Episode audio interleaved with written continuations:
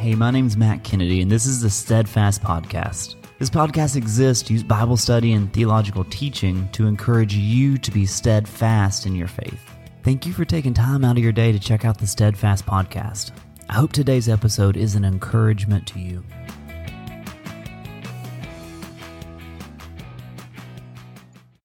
Luke chapter 8 starts with the words, soon afterward, which links our passage today to the end of chapter 7. Now, don't forget, in chapter 7, we ended with a Pharisee inviting Jesus over for dinner. And as they were kicking back, there was this woman that came in, and she had quite the reputation. But she immediately went to the feet of Jesus. She was seeking mercy. But the Pharisee, he wasn't impressed with any of this. So Jesus used this scene as a teaching moment. You see, the woman came for mercy. And you know what she received? She received mercy. The Pharisee, on the other hand, thought he had no need for mercy, so he received no mercy. Jesus told a parable to clue him into the fact that he was so needy for grace. But it appears, as far as we know, that that message, that that parable fell on deaf ears. So, with that, let's get into chapter 8. We're going to start with verse 1. Quote, Soon afterward, he went on through cities and villages, proclaiming and bringing the good news of the kingdom of God. And the twelve were with him, and also some women who had been healed of evil spirits and infirmities. Mary, called Magdalene, from whom seven demons had gone out, and Joanna, the wife of Chuza, Herod's household manager, and Susanna, and many others who provided for them out of their means. End quote. So, right here, we see that Jesus is traveling around, he's preaching the gospel, he's telling people about the kingdom of God.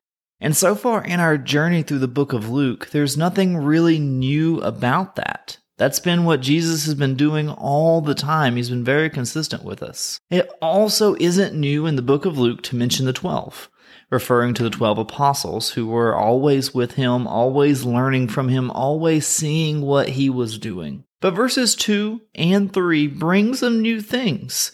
You see, it's not just the 12 who are traveling with Jesus. There are women who are with them. And that really brings me to my first point of today's passage, and that is all followers of Jesus have a part in spreading his word. Jesus was called a rabbi. That means he was a teacher. Now, culturally, it would have been unheard of and really downright scandalous for a rabbi to be traveling with women. You might be wondering, well, what's wrong with that? Well, absolutely nothing. You see, it was just rules that people added on. It was just a culture that they were in, but do not forget that Jesus, though he was passionate about the Word of God, he was passionate about the law. He could not have cared less about obeying rules that men have made up. That was pointless to him.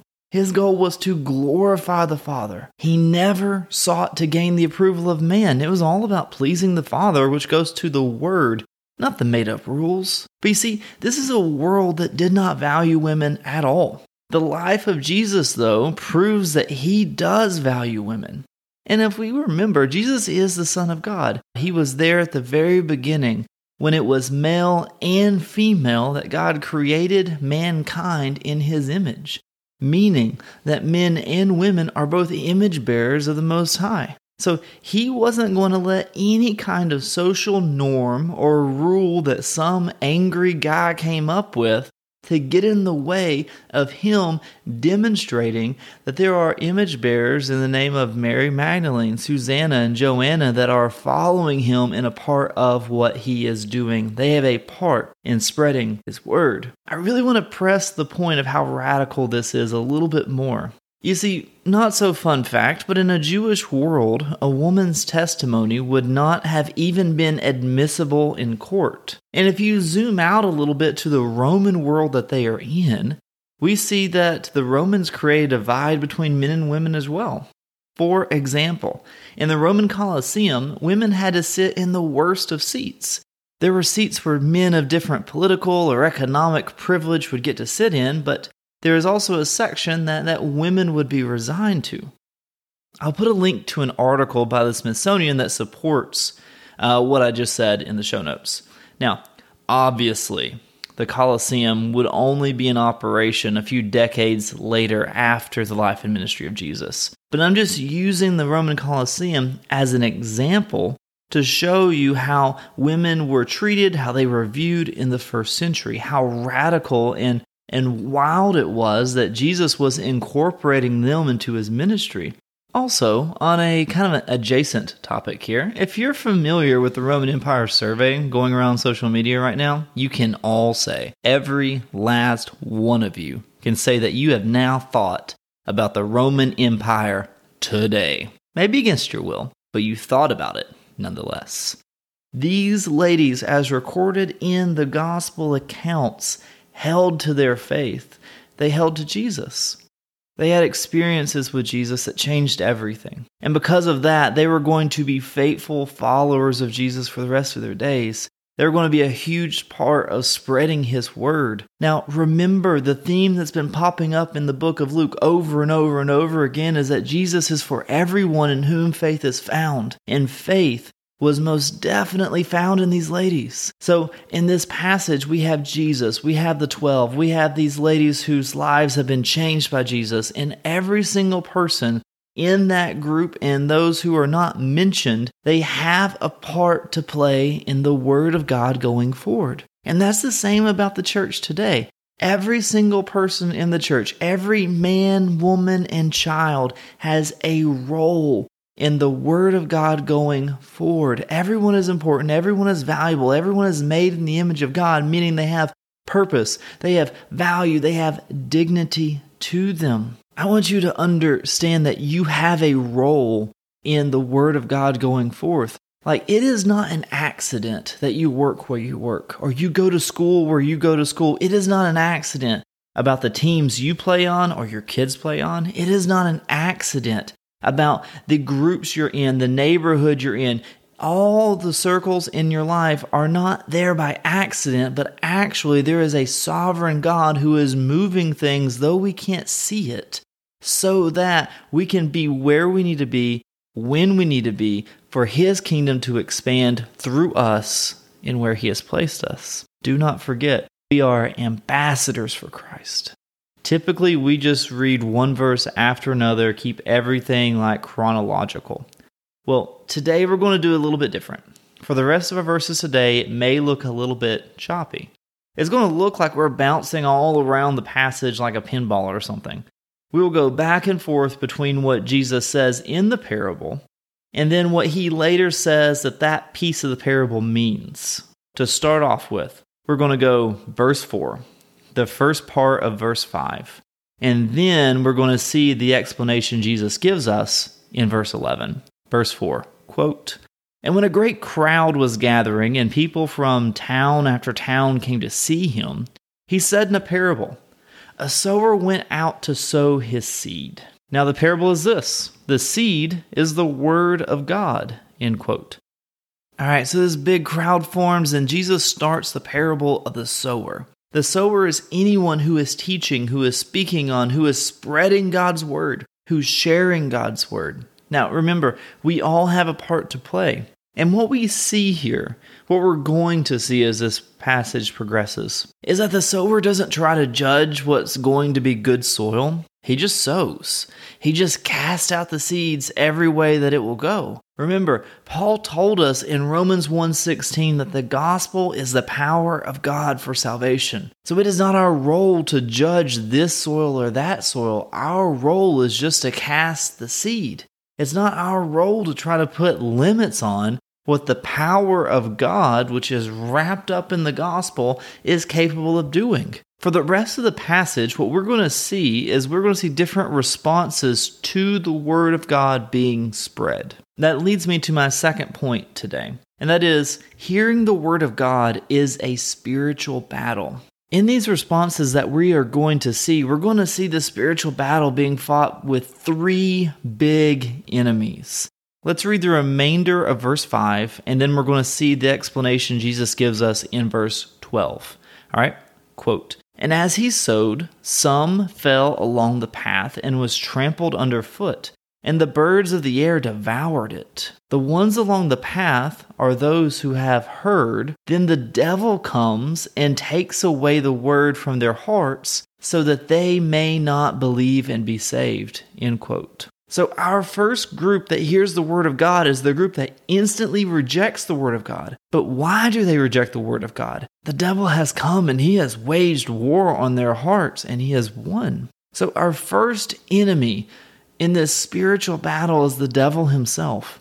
Listen, Satan is real, demons are real.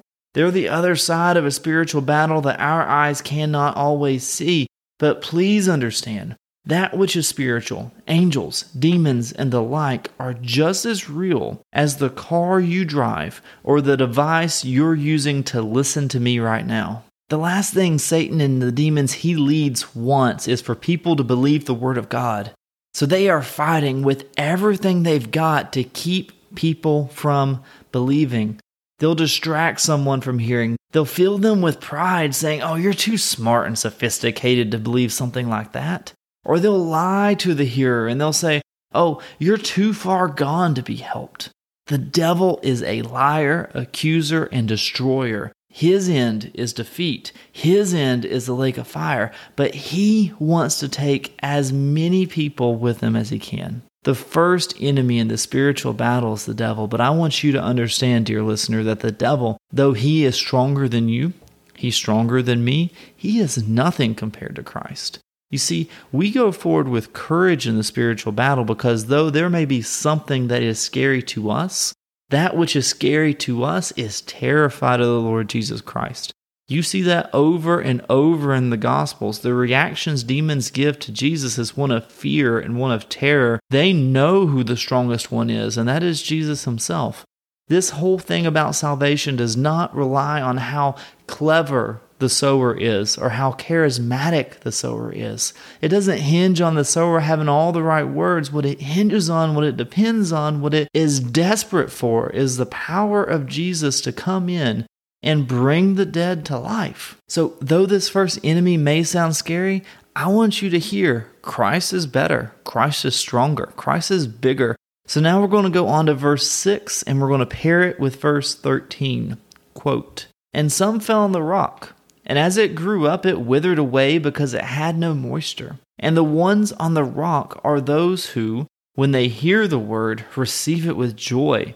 But these have no root, for they believe for a little while, and in time of testing fall away. End quote. So, what's the enemy here? Well, this is one of those situations where we don't look to like an external foe. There's no threat outside. This is one of those situations where we have to understand the call is coming from inside the house. It's us. We are the problem. So, enemy number two, the hearer. So, I've heard this described as the emotional hearers. They initially get so hyped up about the gospel, but time reveals that their faith wasn't real, that their emotions just got the best of themselves. Now, I'm not saying emotional responses are bad. A lot of times they can be good and powerful. Someone taking a step in their pursuit of Jesus and it can move them along their journey. We absolutely should feel things as we discuss how God has planned out all of history in order to adopt us in His family, to save us from our sins, to rescue us. The problem is that it can't be only an emotional response. If it's only an emotional response, something has gone so wrong because it's got to go deeper than that.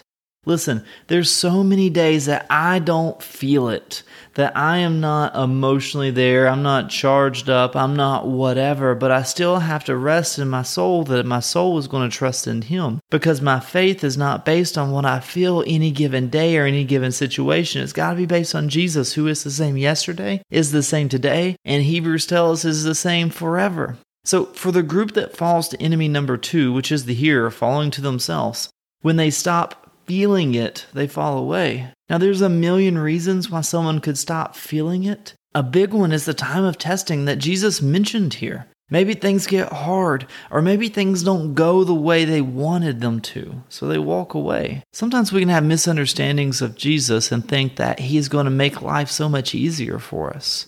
In all ways, it's just going to get easy. And when it doesn't get easy, we think, okay, this is not for me. I'm not having fun. And they fall away. If we track this in the New Testament, I mean, Paul wrote about this in Romans, Peter wrote about it in First Peter, James wrote about it in, well, James. Oftentimes, God will use the trials and the testing in our life to reveal something there, to mold us and make us more like Jesus, to show that our faith is genuine, to actually lead us somewhere that is better than we could ever imagined. It's not a sign of Him forsaking us.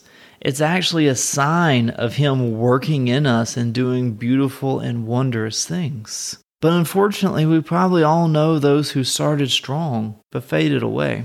So, our first enemy was the devil himself. Our second enemy was the hearer. We're our own worst enemy more often than not. Now, on to verse 7, paired with verse 14. Quote, And some fell among thorns, and the thorns grew up with it and choked it. And as for what fell among the thorns, they are those who hear. But as they go on their way, they are choked by the cares and riches and pleasures of life, and their fruit does not mature.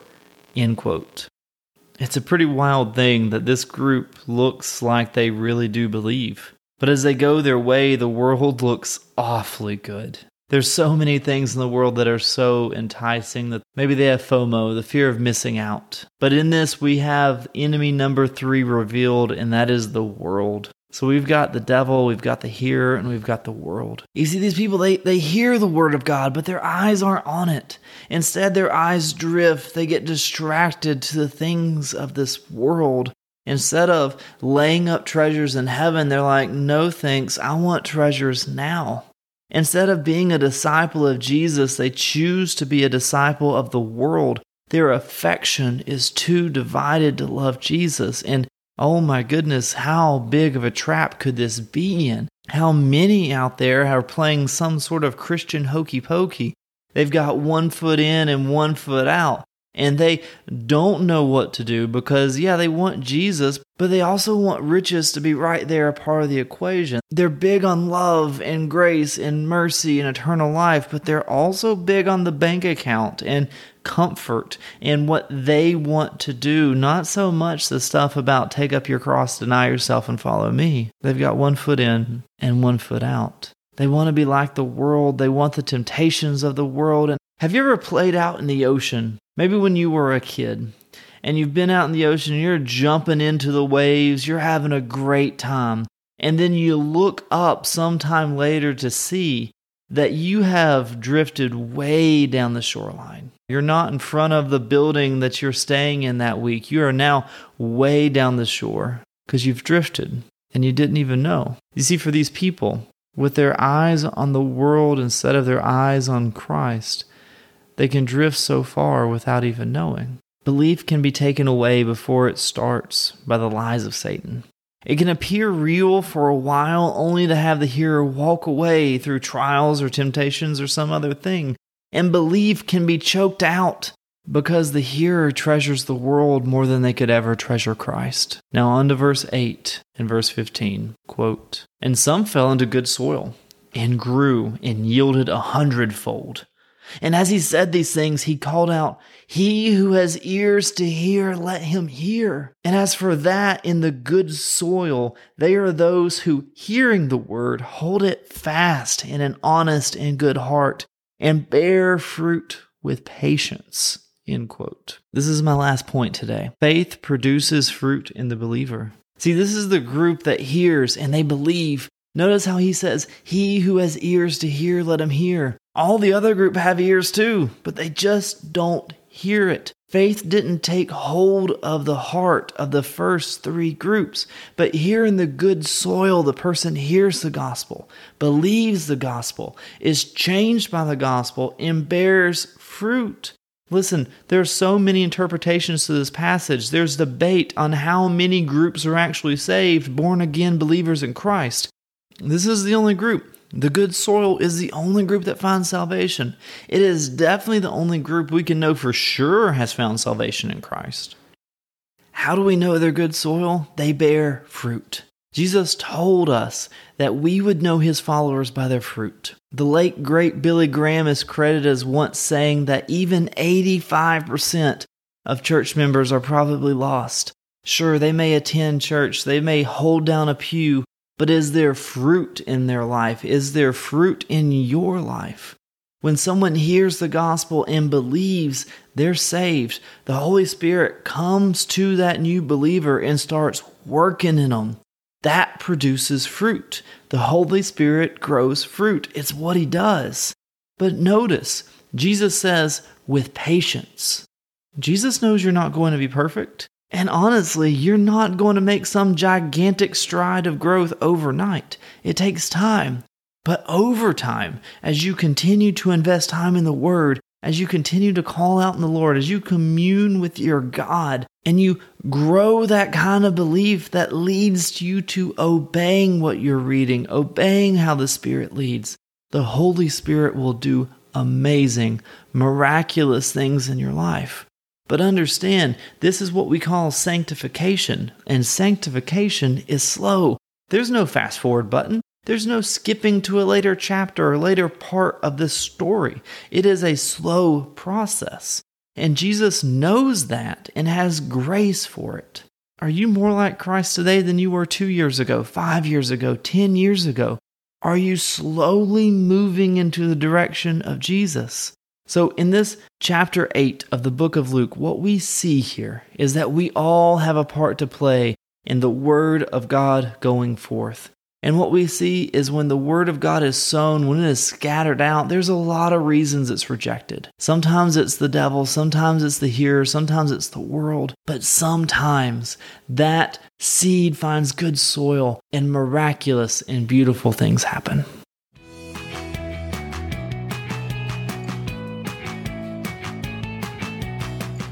Thanks for listening to the Steadfast Podcast. I want to remind you that in 1 Corinthians chapter 15 verse 58, Paul wrote this, quote, "Therefore, my beloved brothers, be steadfast, immovable, always abounding in the work of the Lord, knowing that in the Lord your labor is not in vain." End quote. So, in light of biblical truth, let us be steadfast, immovable. Let us remember that through Jesus, not one labor is in vain, not one trial is in vain, not one effort in all of our lives is in vain. Because He gives purpose, and that purpose rings through eternity. That's all I've got for you today. Thank you so much for listening. And don't forget, if you've got questions you would like answered, you can email me at matt at steadfastpodcast.com.